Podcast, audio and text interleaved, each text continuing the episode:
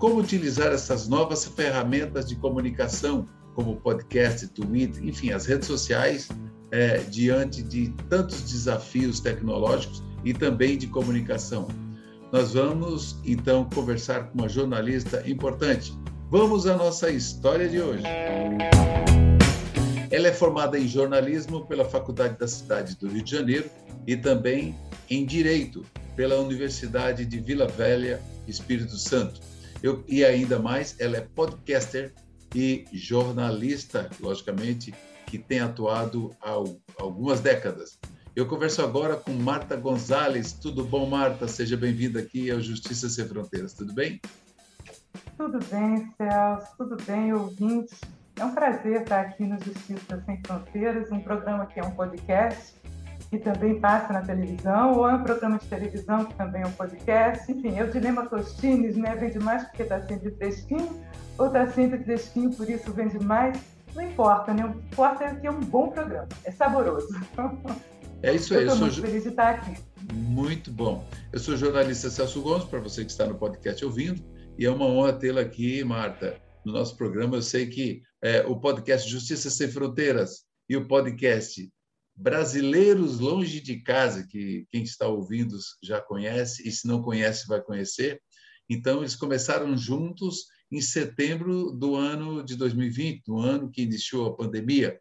E agora já está aí de aniversário os dois podcasts, e a gente tem trocado muitas ideias com relação à comunicação, inclusive com, com, com relação a essa mídia que é o podcast, que tem crescido muito, que cresceu nos Estados Unidos, mas no Brasil tem tomado uma, uma dimensão é, cada vez maior. Marta, como que é, é fazer comunicação com tanta disponibilidade de ferramentas, com tantos desafios, com tantas pressões?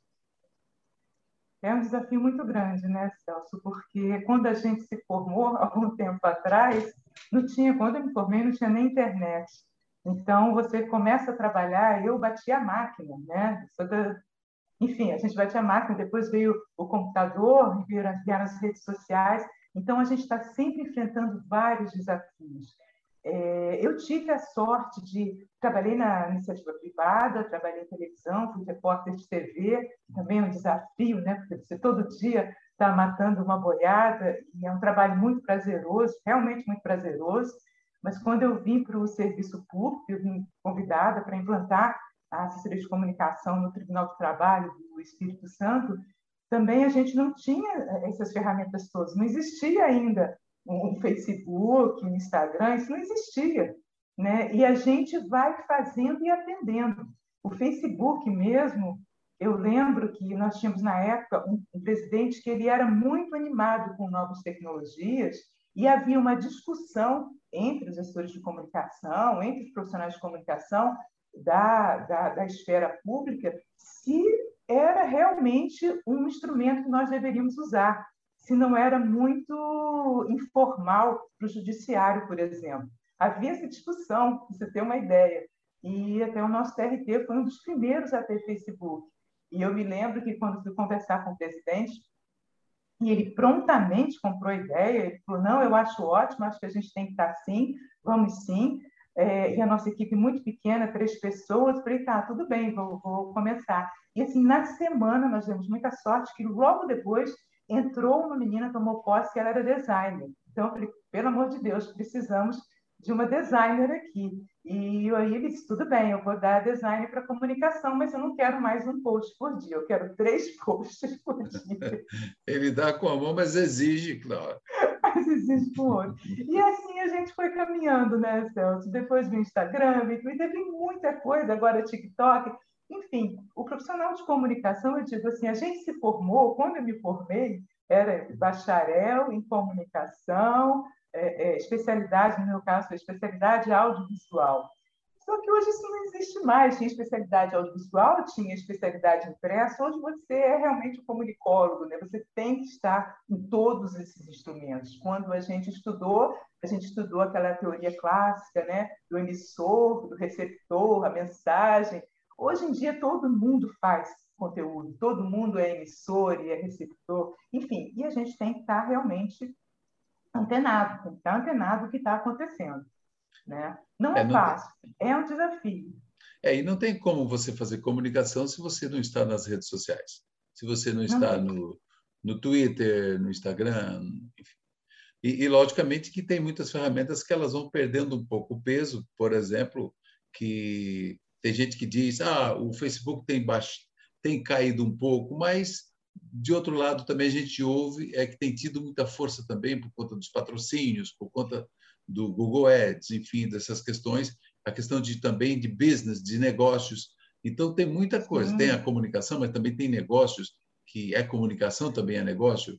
Então tem muita coisa nisso e tem sido um desafio, né, para todos nós comunicadores, os mais jovens ou os mais ou os menos jovens, é, precisam se adaptar, né? Então, quando a gente fala de comunicação, a gente tem que pensar a comunicação de uma forma muito é, objetiva, é, assertiva e não violência, não violenta. Então, você precisa atingir exatamente o objetivo da comunicação, fazer com que as histórias, porque nós jornalistas nós somos contadores de histórias e nós temos é. tanta história boa para contar e às vezes a gente fica também percebendo que as notícias ruins parece que elas que elas têm mais têm mais consumo e a gente fica meio que nessa questão, né, Marta? E, e, e como que está essa questão que você você já vem há algum tempo na comunicação pública, mas agora em 2020, como eu também, é, a gente começou a prestar um pouco mais atenção nos podcasts, né? E como está sendo essa experiência com podcast que cada dia está crescendo? Que bom, parabéns. É. O, o, Brasil, Celso, ele já é é, o quinto país que mais ouve podcast no mundo. Né? A gente realmente tem crescido muito, muito. E é, é um mercado que, dizem os estudiosos, quem está por dentro, que ainda tende a crescer mais. E realmente o podcast ele te dá uma, uma como se diz, ele é muito fácil de ser consumido. Ele, ele até não é difícil de ser produzido e ele é muito fácil de ser consumido, porque você consome a qualquer hora, né? desde numa academia, no trajeto de casa, lavando uma roupa, arrumando um armário. Então, ele realmente teve um boom, né? e eu acho que ainda tem muito espaço mesmo para crescer, porque a gente ainda está ouvindo muito podcast para se divertir, para, enfim, para escutar, aprender alguma coisa, mas ainda muito o que se fazer né, nas instituições, até internamente, como veículo de informação interna também. Né? Há muito ainda a oferecer também para a sociedade por essa, por essa via, por essa ferramenta. Porque nós, enquanto comunicadores, principalmente comunicadores públicos, nós temos essa obrigação, a obrigação de sermos claros, né? de entregarmos à sociedade informação, transparência. E o podcast, a mídia em áudio, ela, ela traz uma facilidade maior para você fazer isso do que, por exemplo, um texto no site. Né? É isso, mas, Marta, é nós uma vamos... coisa que, que, que, a gente tem que aproveitar. O áudio é mais fácil de compreender. A gente, infelizmente, nós temos dados assim é, é, tristes sobre analfabetismo do país. 8% da população é analfabeta.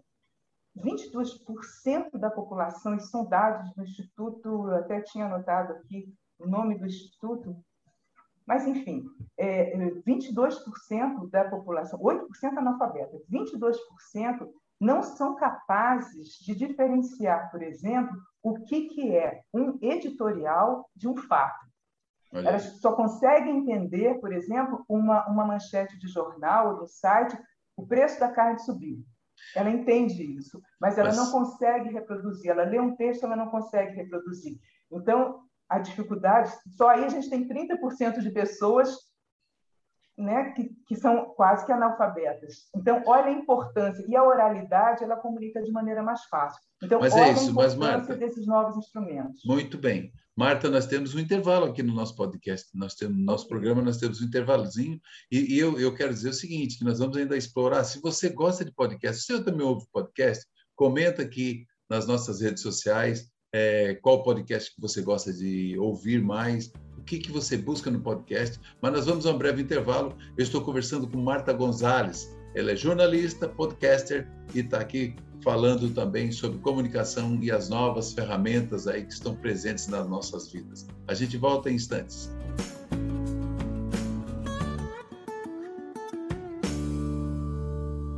Estamos de volta com Justiça Sem Fronteiras. Eu estou conversando com a jornalista e podcaster Marta Gonzalez. Falando das tecnologias, redes sociais, é muita coisa, é um mundo de coisas, de ferramentas para nós jornalistas atuarmos e também a, a população como todo. Hoje, cada um tem um celular com câmera, com vídeo, então não é coisa exclusiva do profissional de jornalismo mas é muito importante uma coisa: a responsabilidade naquilo que você reproduz, naquilo que você divulga.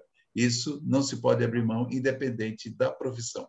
Marta, que bom você aqui com a gente. Estava falando aí do, é, da importância do podcast, né? Do podcast e que quem acompanha eu ouço direto o podcast. E o podcast, é, há um tempo, eu ouvia músicas. Ah, vamos ouvir música, boto uma playlist de podcast, boto uma playlist no, numa plataforma de podcast, de, de, de, de, áudio, e você ouvia músicas, músicas.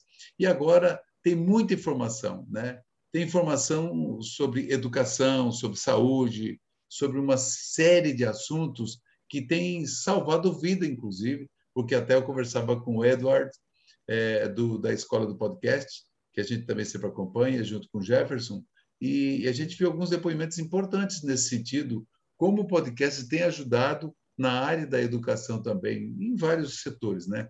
E você comentava exatamente isso, o índice de pessoas de, de, de, analfabetismo e de pessoas que às vezes não sabem definir algumas questões, mas a importância que essas pessoas têm e que muitos têm de acessar aos podcasters e falando não só de podcast, né, as demais ferramentas que estão disponíveis aí em várias plataformas.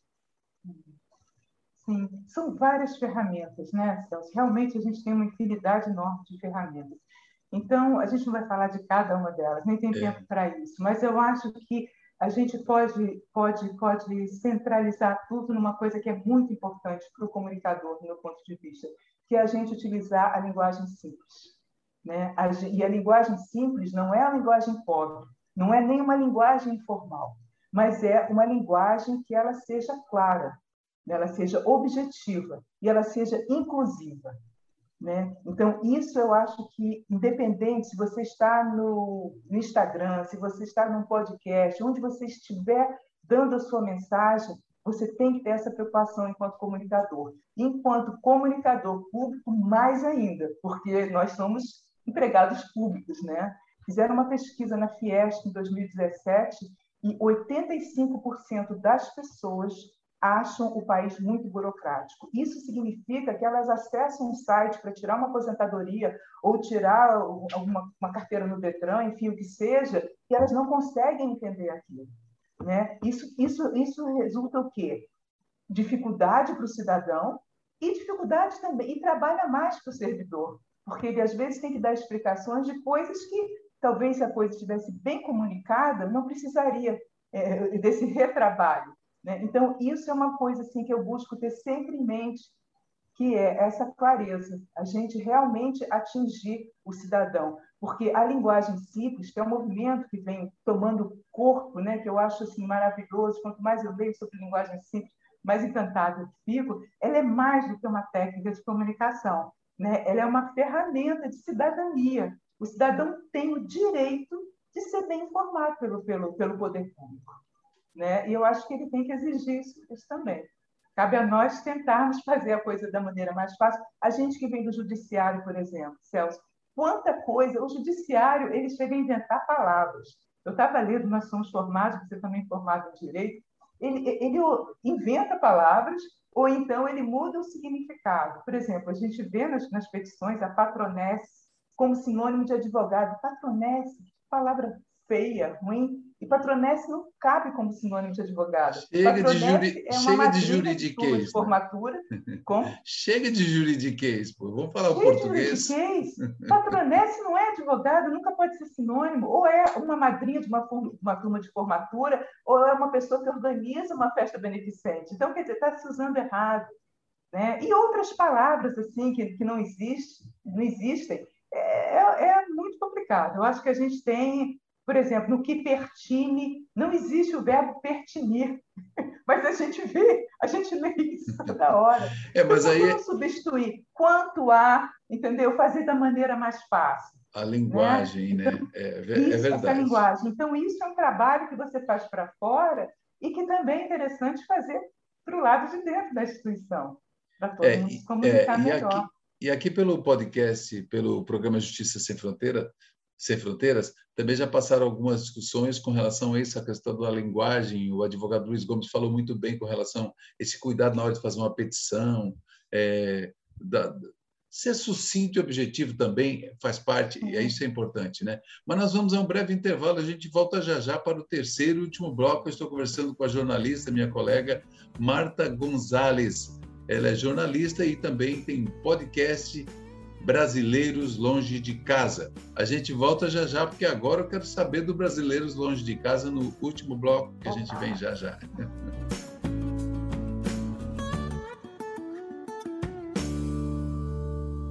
A conversa está fluindo, a conversa está gostosa. Eu estou conversando com a minha colega jornalista, é, Marta Gonzalez, que ela também tem formação em Direito, é podcast, é, atua há muitos anos na área da comunicação pública, como eu também, há 20 anos atuando na área da comunicação pública. Mas a nossa conversa hoje aqui é sobre as tecnologias, sobre se comunicar, comunicar fácil, fazer com que as pessoas compreendam.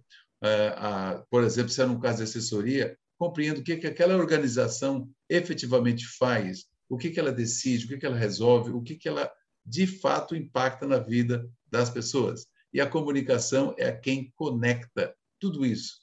E agora nós vamos falar, Marta, do podcast Brasileiros Longe de Casa, que é o irmãozinho do Justiça Sem Fronteiras, que nasceram em setembro de 2020. Né? Depois de umas conversas uhum. nossas, aí acabou que rolou aí esses podcasts. Como é que está o podcast? Tá, é, já, ele é quinzenal? Como é que está, Marta? E também ele você já tem você já tem ele falado com várias é, pessoas do mundo todo. Como é que funciona essa pauta, essa questão toda, Marta? Olha, é uma delícia fazer, é uma delícia conversar com brasileiros que estão espalhados aí pelo mundo, né? Ele nasceu filhote da pandemia também, como Justiça Sem Fronteiras, e a ideia surgiu muito na pandemia, eu querendo saber como eu tenho família na Espanha, eu querendo saber como é que estão os meus amigos também que estão fora. Então, no início, eu comecei a fazer com amigos, né? Uma amiga que morava em Amsterdã, outra morava em Estocolmo, e eu falei assim, gente, eu vou conversar com essas pessoas. E eu achei que também não devia conversar só sobre pandemia, porque as pessoas já estavam muito tristes, olha, assunto muito pesado. Falei, não, vamos abrir esse leque, vamos conversar de outras coisas. E aí a gente descobre coisas interessantíssimas da parte da cultura de uma sociedade. Por exemplo, em Amsterdã, as pessoas, essa, essa minha amiga, ela, ela para ser cidadã, ela teve que aprender a língua, ok, fazer algumas provas lá, ok, até aí natural, normal, vamos dizer assim, mas ela teve que aprender também a nadar. Você fala, como assim? Ela teve que nadar, que Amsterdã está abaixo do nível do mar, né? de casaco, luvas e gorro porque eles acham que todo cidadão tem que saber assim, porque se acontecer alguma catástrofe, há alguma chance dela se, se salvar se ela souber nadar toda, não só de biquíni ou maiô, mas ela toda de gestão de riscos, né? É gestão de riscos. Gestão de riscos, exatamente. a, a, a, colega de Estocolmo, amiga de Estocolmo, por exemplo, ela me disse, Marta, nos supermercados aqui há uma parte separada com os, com os produtos que estão próximos do produto do tempo de validade. E são produtos que são vendidos com um preço muito melhor, muito melhor. Mas eles já são separados. Você, quando vai procurar, você já sabe isso. Aqui no Brasil, a gente vê uma oferta, a gente vai logo para o prazo de validade. Então, são diferenças culturais que a gente fica, que é interessante saber, que eu acho que a gente pode até pensar, por que não ser assim aqui também? Então, eu procuro trazer essas histórias para o podcast. Hoje já está num ritmo que já não são só os amigos, porque primeiro eram os amigos, depois os amigos dos amigos. Hoje as pessoas até entram em contato comigo, falam: olha, eu faço isso, aqui tem isso, etc. e tal. E eu convido, e até se você que está escutando a gente aqui, se você mora no exterior ou conhece algum amigo que quiser indicar, é só, depois você vai botar aqui embaixo, né? Se a gente colocar aqui embaixo o endereço, arroba, arroba brasileiros, comigo, então, pronto. Que pode arroba... ser no Instagram, no arroba brasileiros longe de casa. Olha aí, que legal. E, e alguma história inusitada assim, do, desse, desses episódios que você já fez ao longo desse um primeiro ano, que te chamou a atenção assim, de costumes, de situações, é, que, Olha, que algum é, dos teus... Tem de tudo. Tem assim de eu ter descoberto que, por exemplo, no Peru existem 3 mil tipos de batata. Então, o meu entrevistado disse que quando ele foi ao mercado comprar uma batata, porque a esposa falou, vai, vai comprar uma batatinha para a gente fazer. Ele se viu aquela cena clássica né, do marido, mas olha, eu não sei, porque tinha uma variedade enorme de batatas. Há coisas assim como países do primeiro mundo, do primeiro mundo mesmo, em que um entrevistado revelou, não vou dizer aqui, mas o entrevistado revelou que realmente ele trabalha numa grande multinacional, muito conhecida até aqui por nós brasileiros, e que realmente ele disse, olha, aqui é dificilmente as mulheres chegam a um cargo eh, de gestão por machismo mesmo. Mas era que ramo de ah, trabalho? Era uma montadora? É no ramo de engenharia. No ramo de ah, engenharia. engenharia. De engenharia. Então, quer dizer, você fala assim, poxa, essas coisas não acontecem no primeiro mundo. E não é assim. Acontecem sim. Agora, há muitas coisas que, assim, que os brasileiros, que nós no Brasil poderíamos adotar. A, a, a conclusão que a gente fica, que chega, é que tem uma piadinha que eu escutava quando era mais nova, porque eu sou jovem há bastante tempo, que dizia assim: ah, o Brasil é um país maravilhoso, né? Não tem tufão, não tem furacão, não tem enchente, mas o povinho e não, o povo é a coisa maravilhosa que nós temos aqui, porque nós somos criativos, nós somos amorosos, nós somos empáticos. A gente tem que aprender a exigir mais. A gente exige muito pouco dos nossos governantes. E isso lá fora eles exigem. Então, essa eu acho que é uma, é uma grande lição que a gente, que a gente vai confirmando né, com, com todos esses depoimentos. É, o que nós não podemos aqui, eu digo nós, enquanto brasileiros, é ficar só se lamentando e reclamando.